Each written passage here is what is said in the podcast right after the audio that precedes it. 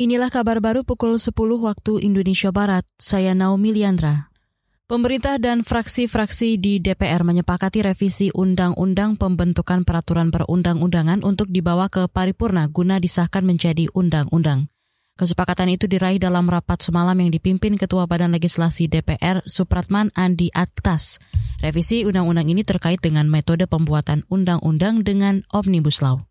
Setelah kita mendengarkan pendapat mini fraksi dan pendapat pemerintah, maka izinkan saya menanyakan kepada seluruh anggota apakah rancangan undang-undang tentang perubahan kedua atas Undang-Undang Nomor 12 Tahun 2011 tentang pembentukan peraturan perundang-undangan dapat kita setujui untuk dilanjutkan ke tahapan berikutnya dalam pembicaraan tingkat dua di sidang paripurna yang akan datang. Setuju ya? Itu tadi Ketua Balek Supratman Andi Atgas. Dari sembilan fraksi yang hadir, hanya PKS yang menolak dan memberikan catatan. Fraksi PKS memandang pembahasan RUU pembentukan peraturan perundang-undangan terlalu tergesa-gesa. PKS mengingatkan RUU PPP tidak hanya untuk memberi payung hukum bagi Undang-Undang Cipta Kerja yang dinilai inkonstitusional bersyarat oleh Mahkamah Konstitusi. Kita ke informasi lain.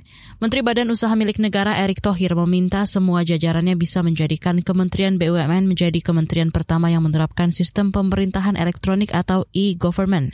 Erick mengatakan keterbatasan dana tak boleh menjadi penghambat menjadikan pelayanan berbasis elektronik. Sekarang yang namanya ekosistem software ini menjadi perubahan yang makin efisien dan bangsa sebesar kita ini kalau kita tidak melakukan percepatan daripada digitalisasi kita akan menjadi bangsa yang kalah. Nah, tidak ada salahnya kita juga terus harus meloncat mendorong bagaimana kementerian kita juga terdepan dalam bertransformasi. Kita justru jangan menjadi kementerian yang berat badan. Nah, ini yang saya harapkan di tahun ini kenapa e-government harus tercapai di kementerian ini. Dan saya yakin kita bisa.